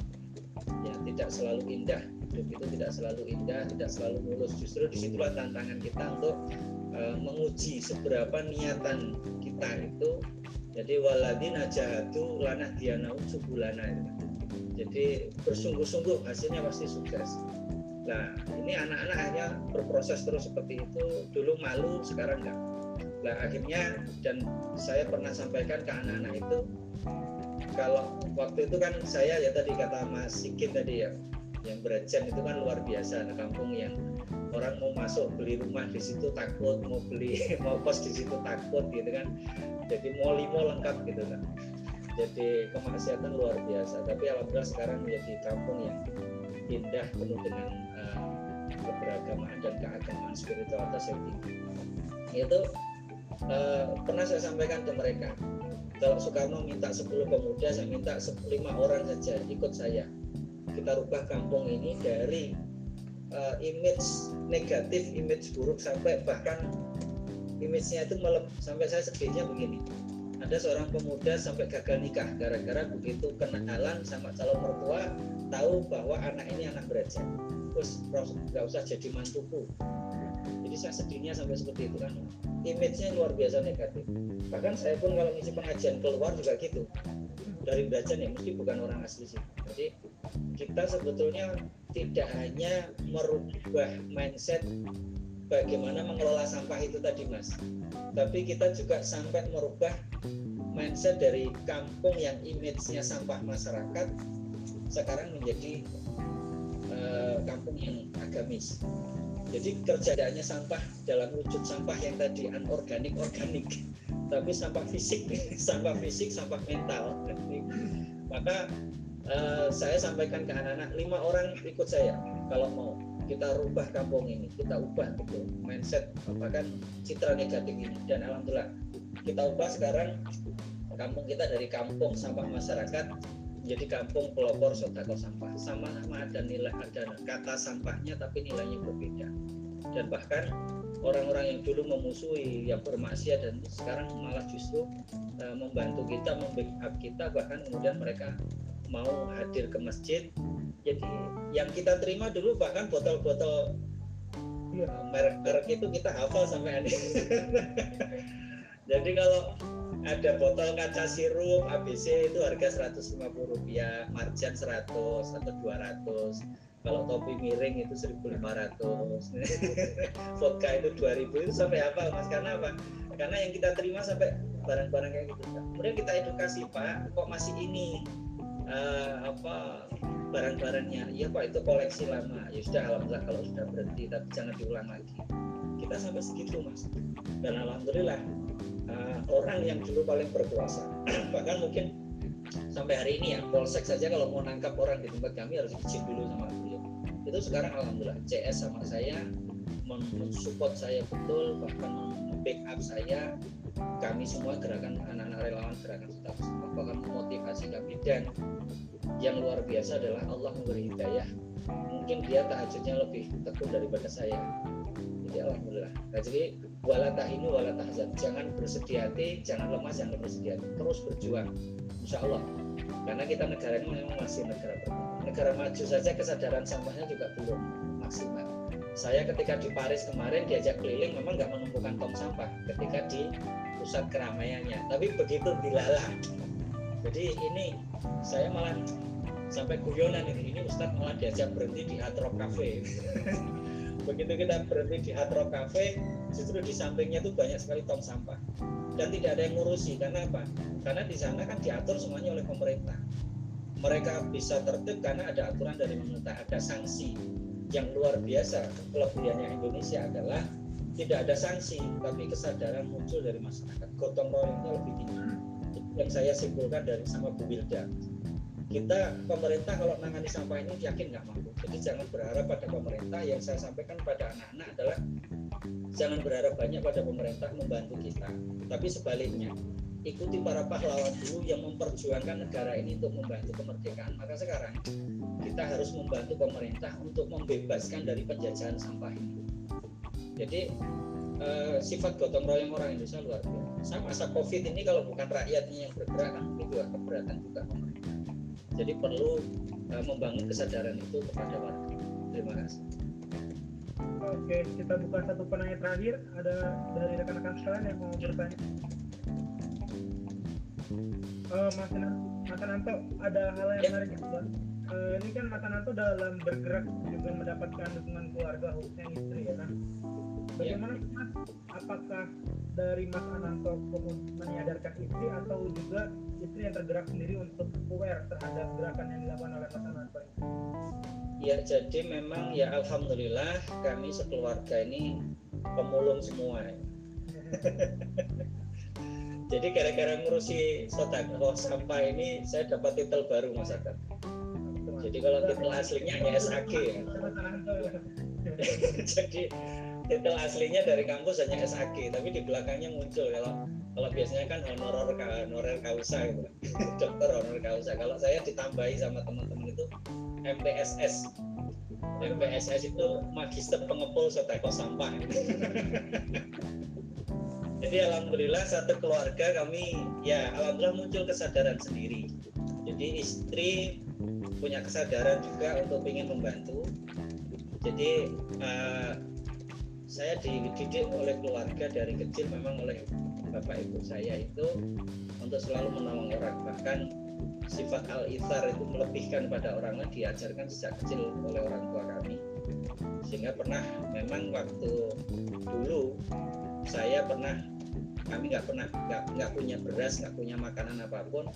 Saya sudah kelaparan adik saya kelaparan tapi begitu orang datang pinjam utang aja ibu saya menjanjikan besok saya pinjam utang saya nangis waktu itu. Kok bisa bu?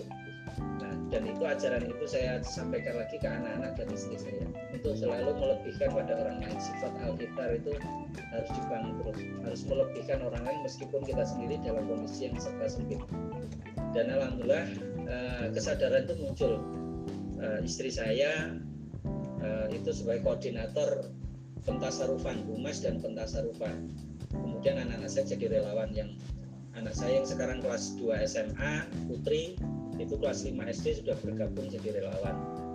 Kemudian anak saya yang kedua yang putra kelas 2 SMP kelas 3 SD sudah bergabung jadi relawan. Jadi uh, yang mereka mereka terlibat sendiri mereka menikmati. Jadi uh, tidak ada paksaan. Jadi kita hanya mengajak aja ayo ini kebaikan ini kebaikan.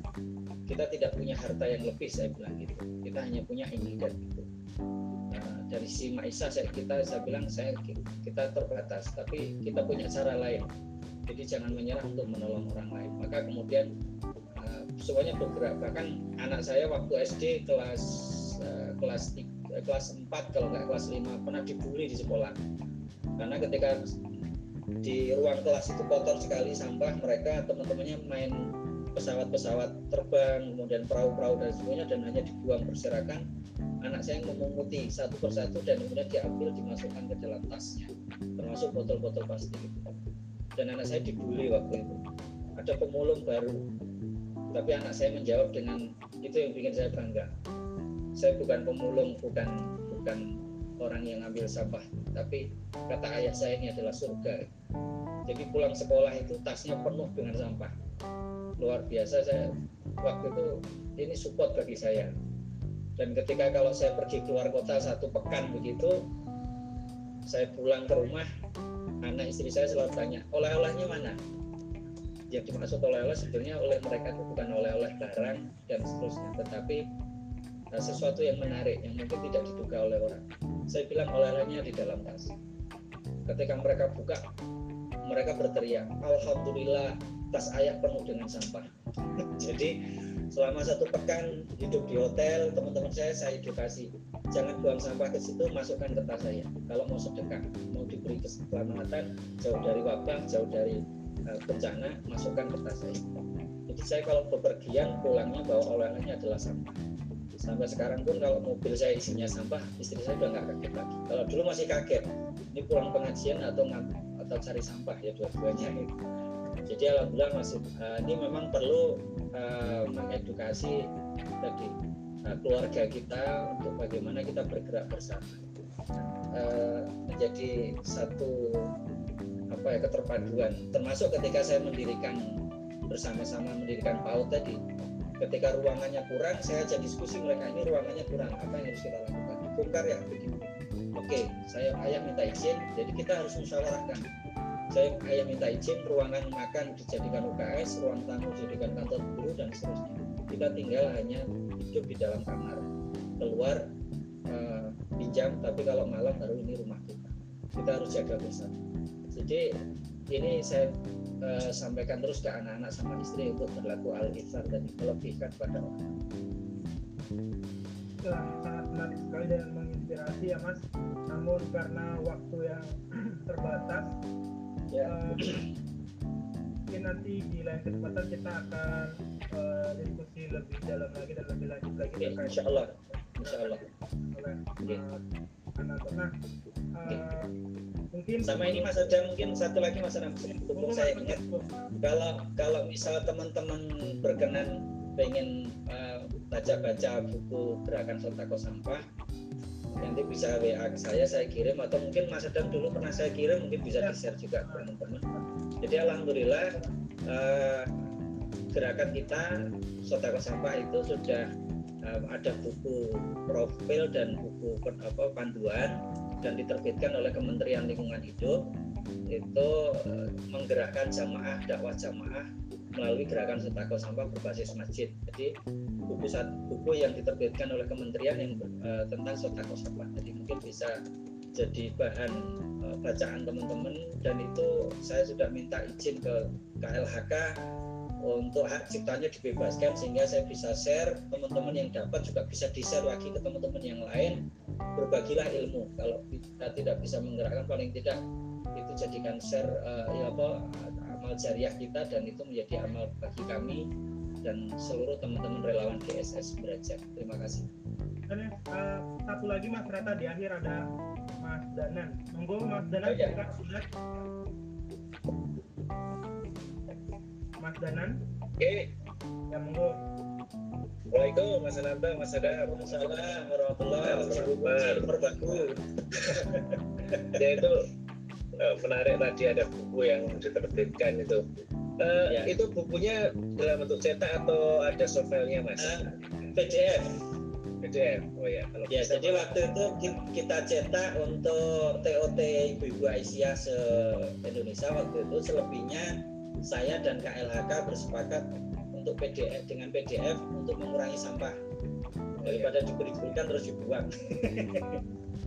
ya, jika memang ada linknya, mungkin di share di Google Drive atau apa kan biar kita lebih mudah untuk bagikan ke teman-teman yang membutuhkan juga mas. Oh iya, di Facebook Saudara Sampah ada linknya. Oke oke siap siap. Nah, Nanti di kita Saudara bantu Sampah, ya di Facebooknya kita informasi masing-masing. positifnya. Ya, Ya, betul. Oke. saya sudah tulis juga di pesan Zoom untuk kontak WhatsApp saya bisa share ke WhatsApp yang membaca juga. Oke Mas Ananto, closing, Terus closing statement Mas. Terkait karena banyak tadi yang ditanyakan itu adalah masalah edukasi dan juga memotivasi masyarakat. Nah, closing statement dari Mas Ananto terkait hal tersebut, bagaimana Mas memotivasi dan juga eh, mengedukasi masyarakat akan pentingnya mengelola sampah menjadi hal yang berkah dan membawa dampak yang baik terhadap lingkungan. Oke, terima kasih semuanya. Jadi jangan pernah merasa malu dengan apa yang kita kerjakan meskipun itu dipandang sebelah mata oleh orang lain, dipandang buruk ataupun rendah oleh orang lain dan jangan pernah merasa rendah eh, diri di hadapan orang lain dengan pekerjaan yang kita lakukan. Tekuni saja meskipun itu hanya mengumpulkan sampah dari satu demi satu, kumpulkan saja tidak binafsi mulailah dari diri kita karena kalau nggak dimulai dari diri kita bagaimana mungkin kita bisa mengajak orang lain? Dan sampah itu sebetulnya dari diri kita maka ayo kita mulai dari keluarga kita juga untuk mengurangi produksi sampah. Memulai untuk tidak menggunakan barang-barang yang sekali pakai. Tapi memulai mari kita mulai dengan menggunakan barang-barang yang bisa diulang-ulang dipakai berulang-ulang kemudian mulai dengan hemat energi eh, sayangi bumi kita ini dengan berbagai cara yang bisa kita lakukan dengan tadi mungkin memanen air wudhu mulai dari rumah tangga kita masing-masing. Mumpung kita stay at home. Nah mumpung kita stay at home kita panen air wudhu kita gunakan untuk menyiram tanaman dan seterusnya. Insya Allah barokah. Kemudian eh, janganlah kita memandang setiap yang dikerjakan orang lain yang mungkin dipandang tidak umum tadi sesuatu yang buruk atau yang negatif. Karena bagaimanapun pekerjaan itu kalau tadi waladina jahat waladina jahatu lana danau sebulan jadi bersungguh-sungguh kita lakukan insya Allah kita akan menemui hasil yang kita kerjakan. Jadi jangan pernah menyerah kawan-kawan semuanya. Eh, bumi ini adalah warisan generasi anak-anak muda. Jadi kalau yang tua-tua mungkin sudah nggak bisa lagi eh, untuk meninggal. Yang ditinggalkan harus yang baik. Maka teman-teman muda kita harus mengedukasi yang muda-muda ini yang generasi milenial ini karena mereka pewaris bumi ini. Kalau kemudian yang diwarisi adalah air yang habis tanah yang rusak sampah yang berserakan ya tentu mereka juga tidak akan nyaman di- tinggal di bumi ini. Maka yuk kita terus lakukan edukasi eh, dengan cara apa pun yang terbaik demi kelangsungan anak cucu kita nanti. Tinggalkan yang baik untuk mereka semua. Terima kasih Ya, eh, ada ide ada niat laksanakan Oke, ya.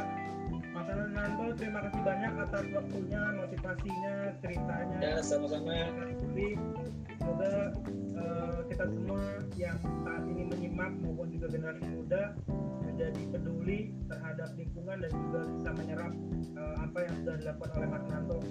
Jika satu orang yang eh, bisa berpikir seperti Mas Ananto mungkin tadi seperti harapan Mas Ananto 2025 Indonesia akan bebas sampah Mas ya. insya Allah insya Allah Terima kasih banyak yang sudah menyimak. Semoga kita masih bisa ketemu di kesempatan lainnya dengan topik yang berbeda. Saya tutup. Assalamualaikum warahmatullahi wabarakatuh. Waalaikumsalam warahmatullahi wabarakatuh. Mantap.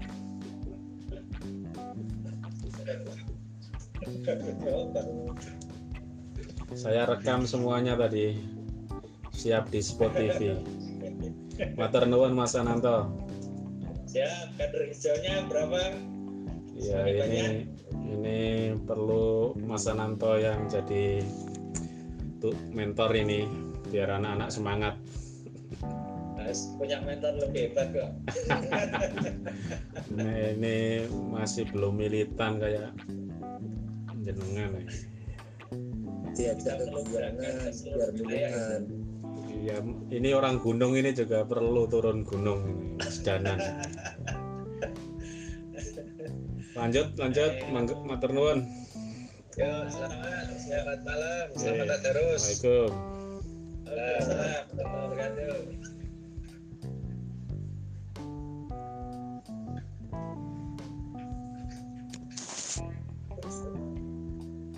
Bye.